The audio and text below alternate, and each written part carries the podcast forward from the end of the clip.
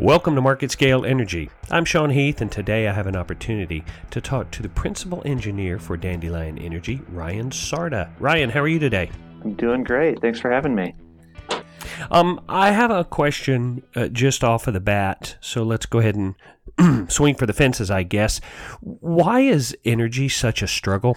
It seems like it really w- would be a simple matter of figuring out the best source, figuring out how to capture it, and then figuring out how to use it. I know I've probably oversimplified the concept beyond logic, but there's so much more that goes into that that normal everyday civilians don't think about. What is it about that challenge that drew you into the industry? Yeah, so energy is something that we need uh, in our everyday lives, right? You use it. Um, We're using it now. We're, we're using it now. Yep, we use it to power computers, lights, homes. Uh, we use it to drive our cars, and uh, from the standpoint, you know, from part of the industry I'm involved in, we use it to heat and cool our home. Um, and the primary challenge with energy is that there are so many different ways to approach our our overall energy picture and uh, solution in this country, right? And it always boils down to cost versus benefit. Um, the industry I'm involved in, being the geothermal heat pump industry, uh, one of our challenges is that you know it is the best solution uh, to solving the energy problem uh, in terms of heating and cooling our homes, uh, but it also is probably one of the more uh, expensive options up front, and that's one of the challenges we're trying to, or one of the problems we're trying to solve. Uh, but it, it's always based on a, a cost versus benefit ratio, right? Uh, there are cheap sources of energy that we can use that maybe are, are dirtier, uh, whether they're less efficient or they pollute the environment or whatever it is. And then there are uh, energy solutions such as geothermal heat pumps that are more expensive, uh, cost a lot more on the front end, but they're cheaper to operate. Uh, they're much more environmentally friendly and they uh, preserve our natural energy sources. Well, it's ultimately a physics problem, right? I mean, you you have anytime you convert energy from one form to another, there's energy loss. That's one of Newton's laws. You cannot escape that. You can get really close to peak efficiency, but you cannot escape that energy loss in the transformation. It seems as if heat based energy, so just for example, geothermal or, or solar, it seems like that starts out closer to being what the final form needs to be. And while you mentioned it's a little more expensive up front, ultimately it's the most efficient form, right? I mean that that raw material that you're working with in geothermal is the most efficient raw starting point. No doubt about it. Yep. To heat our homes, we don't rely on fossil fuels, right? We don't have to burn anything, which is dirty. Um, with a heat pump, all we do is move heat from one source to another. And the fact that we're using the earth as our source of energy, uh, which is relatively stable in terms of temperature and the amount of energy we can get year round, uh, much more so than the air um, uh, when we're talking about air source heat pumps. Um, so the fact that the temperatures are milder and more stable and more abundant, uh, it makes it much easier from efficiency standpoint to extract that energy and bring into our homes for, for heating purposes. Okay, so here's the first ridiculous question of the interview. When the volcanoes in Hawaii start erupting, does the engineer in you start thinking, oh, okay, hold on, we could do this, we could capture it that way? Do you start trying to solve that problem the moment that you see it on TV? Yeah, that's great. Yep. The, all that energy waste that we, we should be harnessing and using, definitely. And an excuse for you to go to Hawaii. I mean, we might as well be uh, practical about it. Yeah, any excuse to go to Hawaii is a great one. That's for sure. So, talk to me about how specifically your path led you to Dandelion. Yeah, so I've been in the industry um, for nearly 15 years now. Um, my my roots are the my previous company before joining Dandelion was GeoConnections, and everything we did at GeoConnections was trying to find ways to make the industry more approachable. So we're very involved in industry training, development of industry manuals, and most notably uh, software development. So we built tools. Uh, LoopLink is, is the name of the program, but we built tools that we always took pride in being the most accurate and most capable software available in the industry, uh, but also very easy to use. And that's kind of at the core of everything we tried to do there. Um, and naturally, with what we're doing at Dandelion, uh, using data, monitoring, software, all these things to bring geothermal to the next step. Um, GeoConnections really fit well into that picture. Uh, so just naturally through the, the software that we'd built, that was how we got introduced to the team. Uh, before Dandelion, while they're at Google X, actually we got introduced to them there uh, through some of the tools that we built. Uh, we worked with them together, and then just the relationship continued after Dandelion was uh, you know, announced as a company. So, uh, but ultimately, I mean, we were trying to accomplish the same things. We had the same vision, the same goal for the geothermal heat pump industry, and that was finding ways uh, to to achieve widespread adoption and growth of the industry. Right? We, uh, geothermal heat pumps are have been in the past, you know, seen as a luxury item right? You see them in high end homes, large homes, generally associated with more affluent people. Right. Our goal is to bring it to the everyday consumer, the people that probably uh, need it the most, uh, would stand to benefit from it the most. And obviously, there are many, many more homes, uh, just the, the average home, than there are high end homes. So when we're talking about mass market, uh, that's what we're referring to. But we all shared the same goal, so it only made sense for us to team up. I find it really fascinating that the energy industry specifically is something that's able to leverage this current focus in the United States as far as STEM education, science, technology, engineering, and math. You use those four concepts every single day at your job. Every single day, you're always utilizing something from those four groups. Do you find that the software aspect is the one that surprises you? Uh, you know, generally when you think of of physical sciences, specifically the harnessing of geothermal energy, I think about pipes and fixtures and fittings and temperature and heat reduction and safety and but there's an awful lot of technology that is just starting to expand in the industry. Tell me about how that evolution from the technological side impacts your day to day? Yeah, so I mean, you make a great point in that what we're doing is just, uh, you know, it's basic thermodynamics and physics, right? All the, the, the heat exchangers we're building, uh, the heat pumps we build that run off the vapor compression cycle, all these things, right? But our ability to build software uh, to remotely monitor these heat pumps, commission them, make sure they're working as well as they could, etc.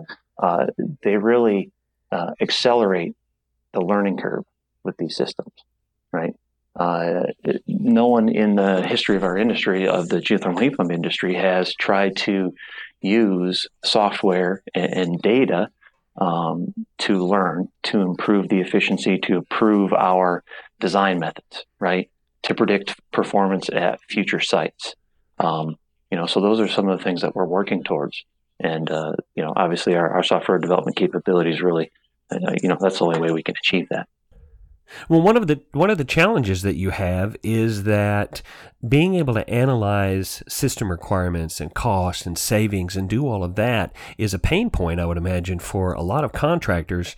And having some software that can help facilitate and organize that process and make it a little more intuitive seems like it's a no brainer. Seems like it would be the perfectly logical way to approach that. But Dandelion's the first company to really do anything in in that vein. Absolutely, yeah. So some of the tools that we've already built in terms of software uh, that that we that we're working to, to try to make the contractor and the system designer's life easier.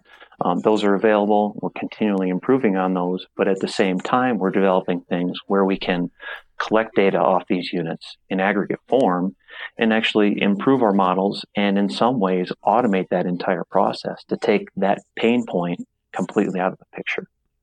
Now, as you continue that process, I would imagine that standardization is something that's key. It's extremely important for efficiency and success moving forward.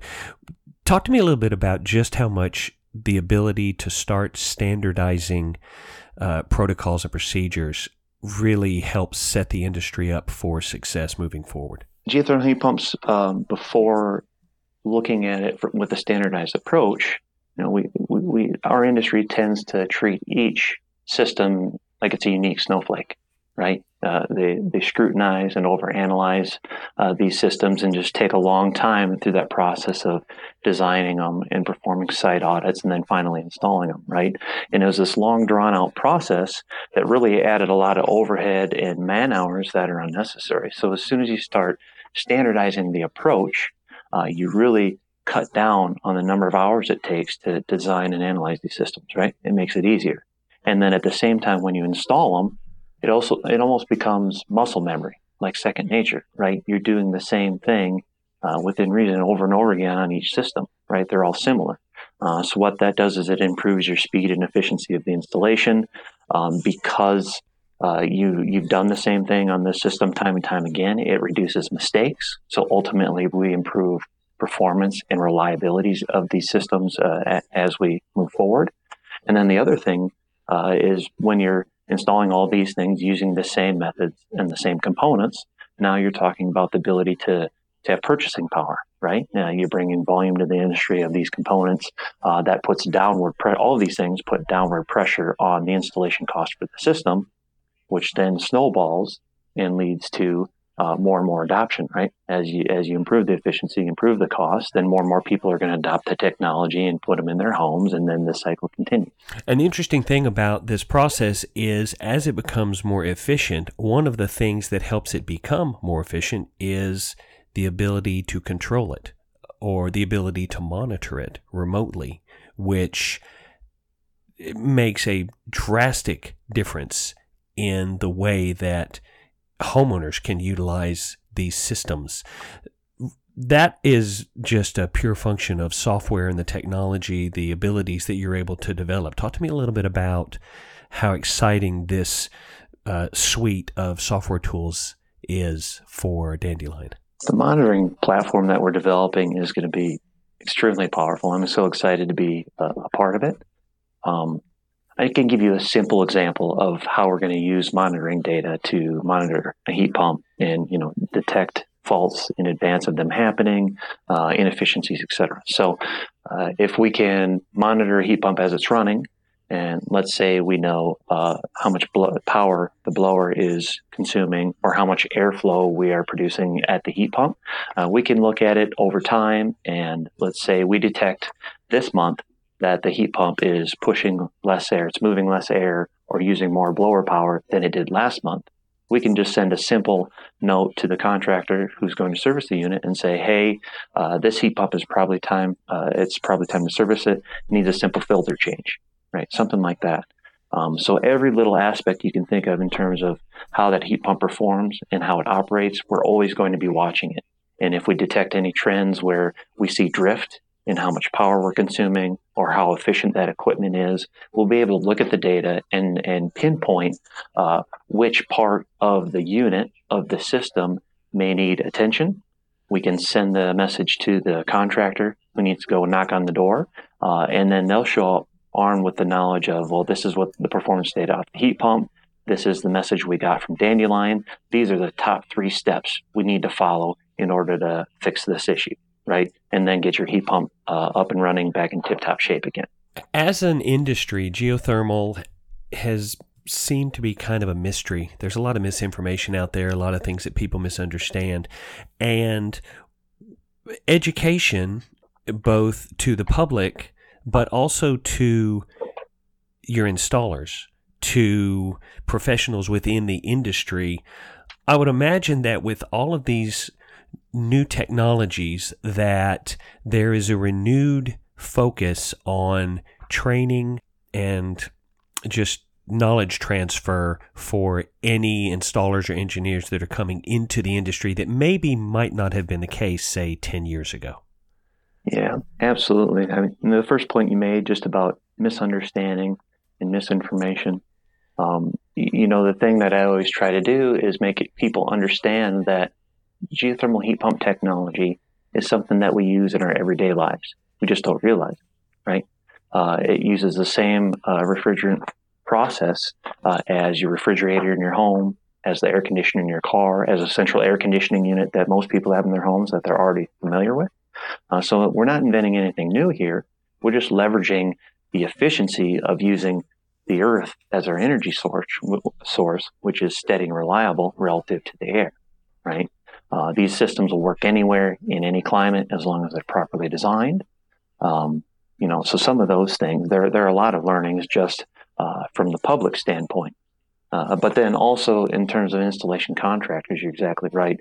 Um, I think that's going to be one of the biggest challenges of our industry is if we are able to achieve scale and growth the way that we, we know we can, uh, workforce development is going to be a huge issue, right? We have to be able to, to train these uh, installers and these system designers so that they can put these systems in at the level of quality that we expect.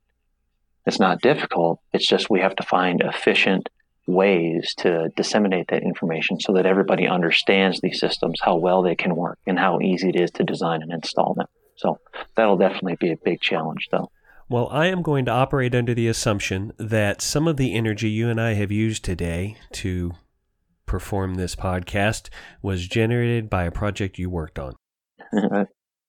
Today, it's been my pleasure to have a chat with the principal engineer for Dandelion Energy, Ryan Carda. Ryan, thanks so much for taking the time today. I really appreciate it. Yeah, thank you. Appreciate the opportunity. Thank you for listening to this episode of our podcast. If you'd like to find out more or listen to previous episodes, go to marketscale.com slash industries. And if you have a chance, subscribe to the MarketScale publications for the latest articles, videos, and podcasts from your favorite industries.